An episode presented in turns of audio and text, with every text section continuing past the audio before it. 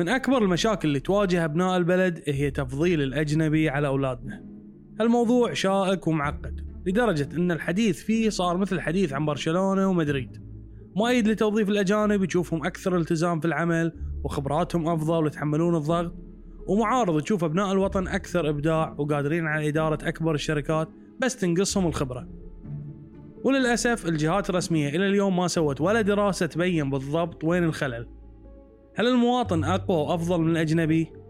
أو أن الأجنبي ما في مثله عندنا؟ لهذا مضطرين أن نستعين فيه بدال أبنائنا.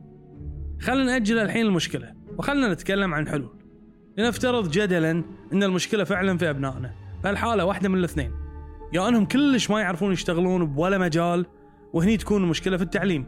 ونحتاج خطة طوارئ تأهل المواطنين بشكل سريع عشان يقدرون يغطون مكان الأجانب. يا إنهم قادرين ان يشتغلون في شغلات وشغلات لا. وفي هالحالة لازم نوطن الأشغال المعينة اللي يقدرون يشتغلونها المواطنين. والشغلات اللي ما يقدر يشتغلها المواطن نحط خطط طويلة المدى تدريبية وتأهيلية عشان نستبدل فيها الأجانب بالمواطنين. ما أعتقد أي مواطن عنده مشكلة في وجود الأجانب وعملهم بالبلد. الإشكالية أن لما نشوف الأجنبي يحتل كل الشغلات اللي ممكن يشتغلها المواطن. وفي حالة واحدة ممكن أقتنع أن الأجنبي أفضل من المواطن وهي لما تشوف الوزراء ووكلاء الوزارات أجانب.